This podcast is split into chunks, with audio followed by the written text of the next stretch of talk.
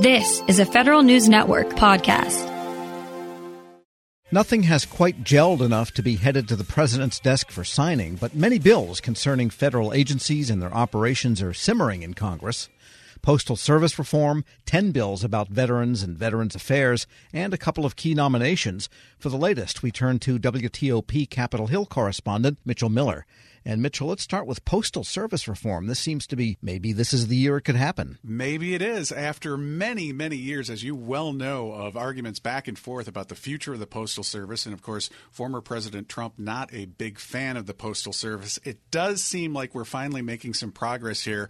The Senate Homeland Security and Governmental Affairs Committee last week putting out this new bipartisan bill that would do all kinds of reforms related to the Postal Service. But the big one, as uh, you have reported on for many, many years, of course, is the big issue about pre funding the requirement for Postal Service retirees. Basically, the reform uh, proposed by Senator Gary Peters of Michigan and Republican Rob Portman of Ohio would allow this to be deferred and it would save close to $50 billion over a decade, which would really do a lot lot, of course, to alleviate a lot of the Postal Service's issues on the financial side. And then there are also reforms uh, related to the day to day things. They would still require that the post office deliver mail six days a week, and there would be more reporting to Congress to make it more accountable. These, of course, come on top of the reforms that have been proposed by Postmaster General Louis DeJoy.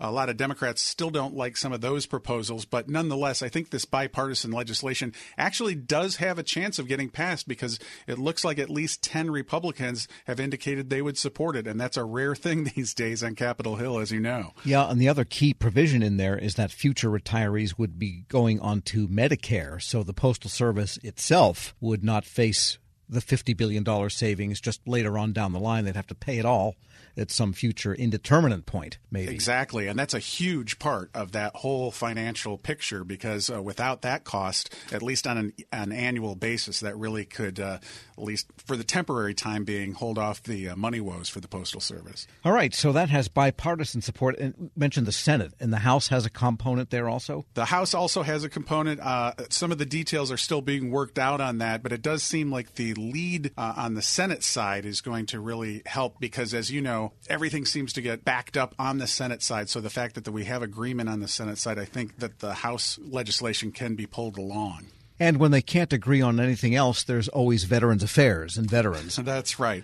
Uh, a, good bipartisan area, uh, something like uh, infrastructure, right? Although there does seem to be more of an agreement here, whereas infrastructure, as we may touch on later, does not have that. But uh, this is a big package of bipartisan bills that was put out by the House Committee on Veterans Affairs. The House last week passed this package. That in itself is actually an accomplishment because there's been some procedural issues issues about getting these big packages of bills through the House, but nonetheless, they were able to do that. Uh, among some of the bills, one that would make uh, more accountability in connection with sexual harassment cases. They would strengthen the oversight of COVID relief money. They would expand health care resources at the VA. And then there's an interesting one involving a case in West Virginia. They're actually going to expand the use of cameras in Veterans Affairs facilities. There was a lot of concern about security and issues about people going in and and out of a facility in Clarksburg, West Virginia, where some murders actually took place there.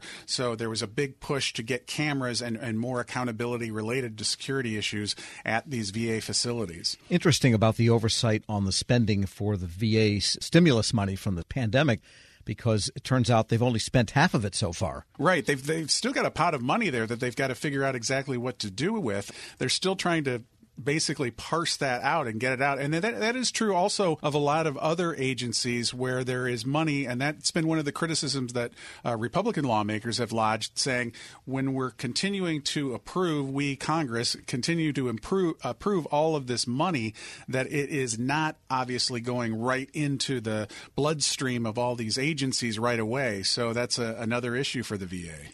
We're speaking with Mitchell Miller, Capitol Hill correspondent for WTOP. And this commission on January 6th seems to be really scrambling up already bad relations since that seem to have been passed on a party line vote. I guess one side wants to skip it, the other side wants to put up scaffolding on the front lawn to, to hang people. So Where's that all headed? Well, it looks like the commission and security funding for the Capitol are both in big trouble in the Senate. Uh, the security measure did pass.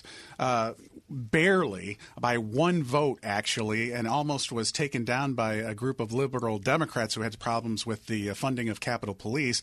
Uh, but then the 9 11 type commission for looking into January 6th, once Senate Minority Leader Mitch McConnell came out and said he was going to be against it, along with House Minority uh, Leader Kevin McCarthy, that basically gave a safe haven for a lot of Republicans in the Senate who now say that they are not going to support it. In fact, there are only really a handful of Republicans who say they're still looking at it. So once again, for Democrats to get those 10 votes to overcome the filibuster looks very, very difficult related to January 6th. And actually, the funding related to uh, improvements at the Capitol, which would include a huge retractable fence around the Capitol complex, a rapid response team that would be part of the D.C. National Guard, those uh, elements are also in uh, some trouble in the Senate as uh, some Republicans say that they've really just rushed this through and that there needs to be a more timely, a lengthier assessment of everything that is needed. So while there were a lot of calls right after January 6th for this bipartisan commission,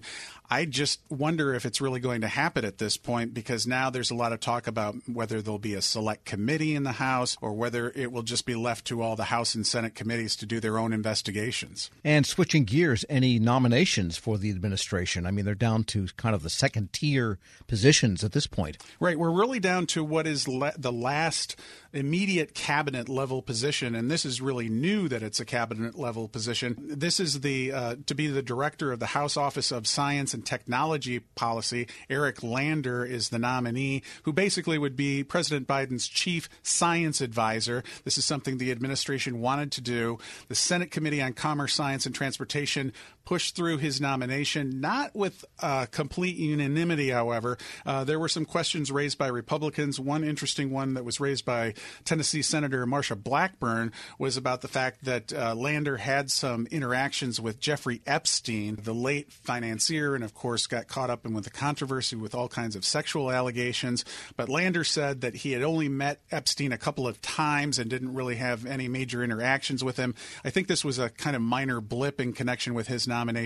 I do expect it will probably move forward by the full Senate. Gosh, that Epstein had a way of getting around, didn't he? Boy, he talked to just about everybody. I mean, it's amazing how whether it's you know former President Bill Clinton or all these high level people on the financial side with Wall Street and politicians, uh, it's incredible how many fingerprints he got on a lot of different things. Well, just for the record, neither you or I ever met the guy. Never met the guy, no. and now I'm glad I didn't. Right. And what about just to get to the stimulus idea, because that is looking like maybe there is some conference going on there. Right. Republicans are still trying to basically get their final proposal to uh, the Biden administration. There were more talks last week with Republicans coming forward. Uh, as you know, President Biden has tried to keep an open door at the White House, getting more of these bipartisan meetings. Whether or not they can really close this gap still remains uh, to be seen.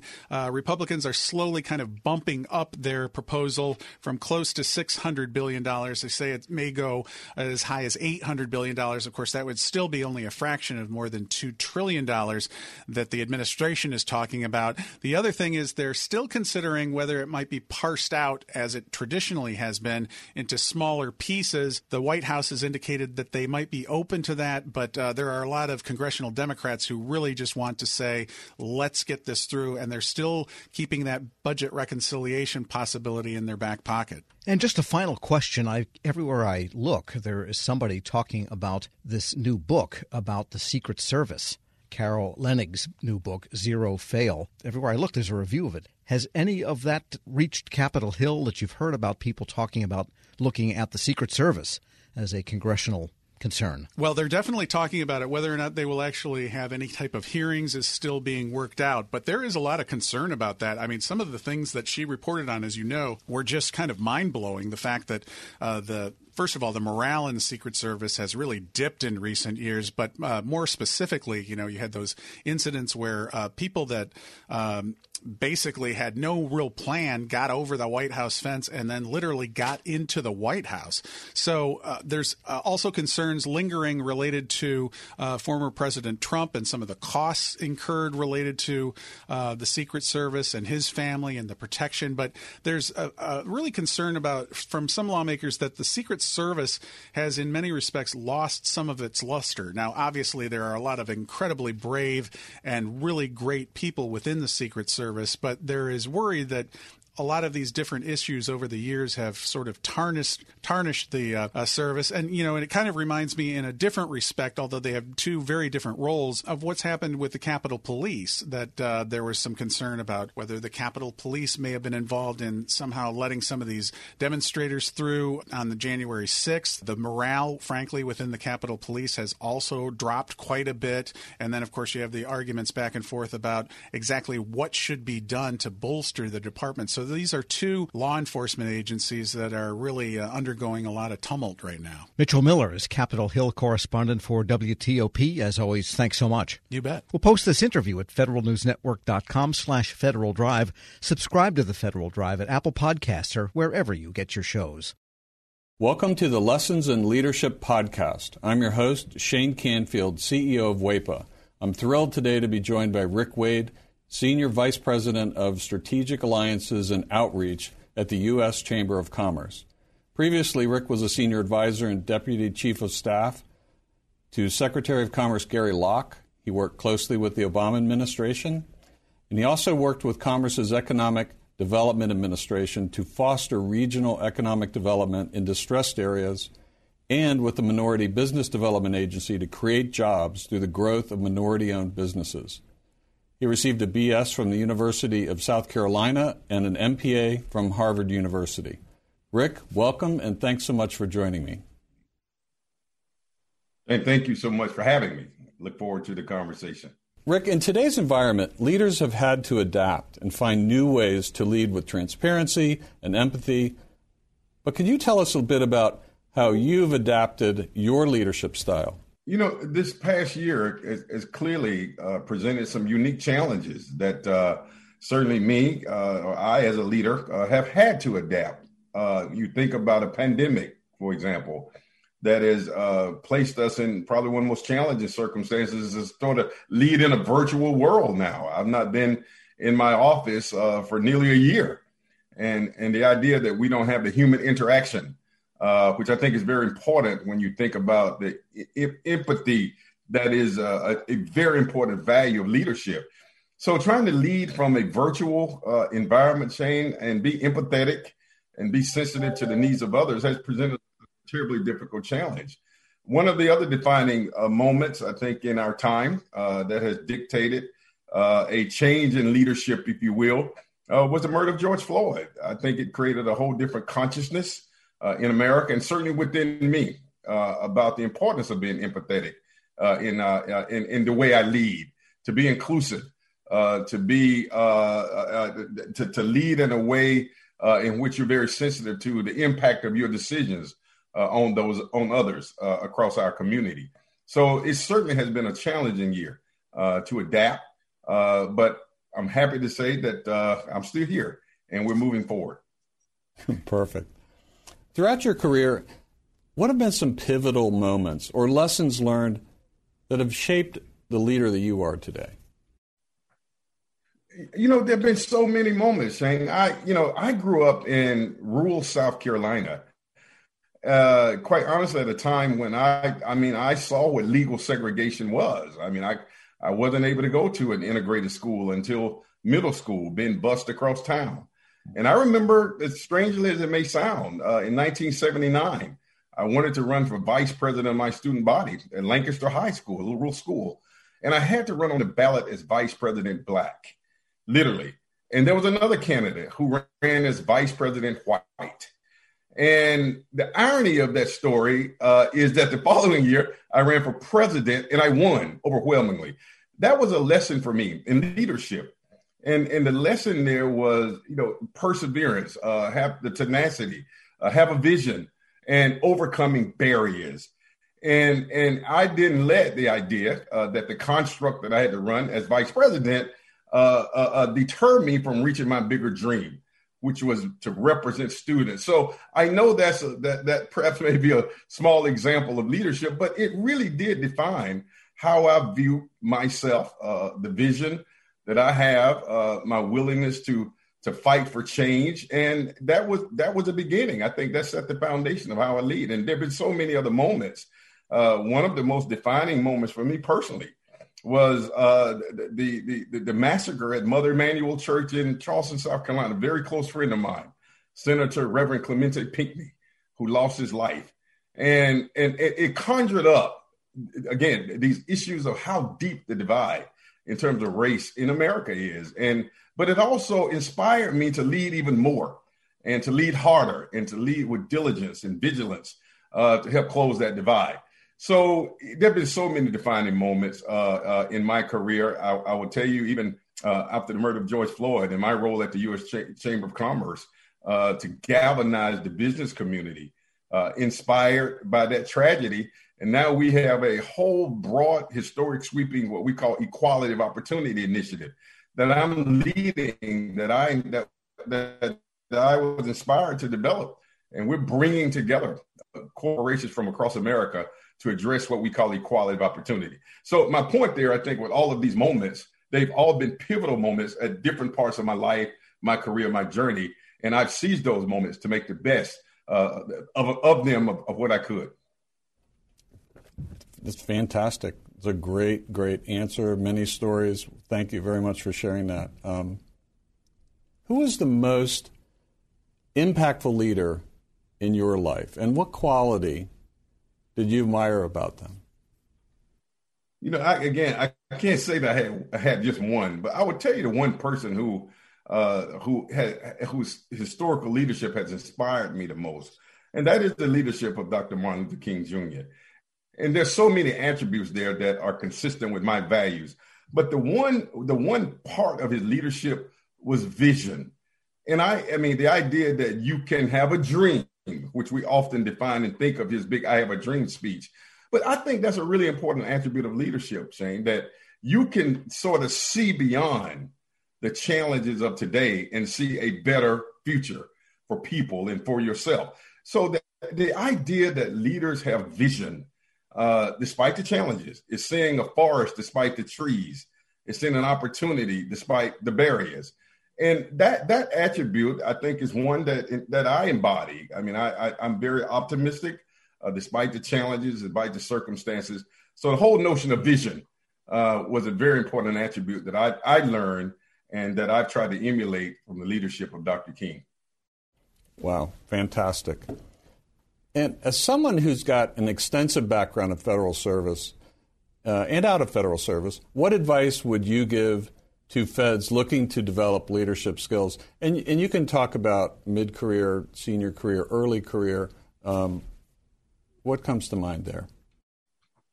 Yeah, listen, I mean, you're aware that I had the, the, the fortunate opportunity. We didn't have a Secretary of Commerce when uh, President Obama, uh, of course, I served as one of his senior advisors, was inaugurated.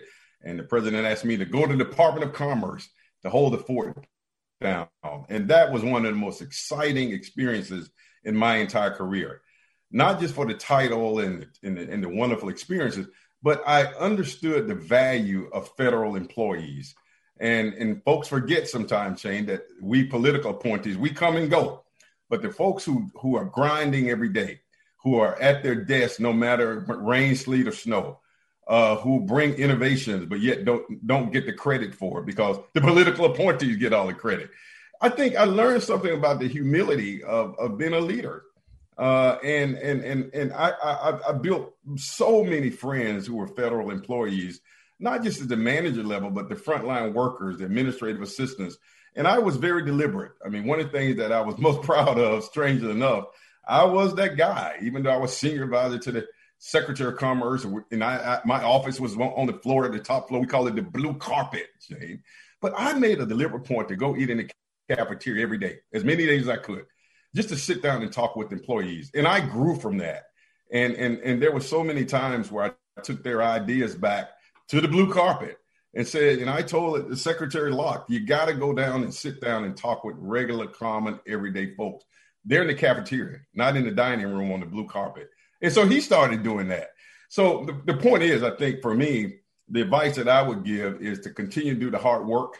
I do think that we should do a better job in government in providing the kind of admiration for those workers as we do the high level appointees. And, and that may be something that, uh, that I'm looking to work on myself uh, to help continue to advocate for our federal employees. Uh, they, they, those are the hard workers. That's where the work gets done.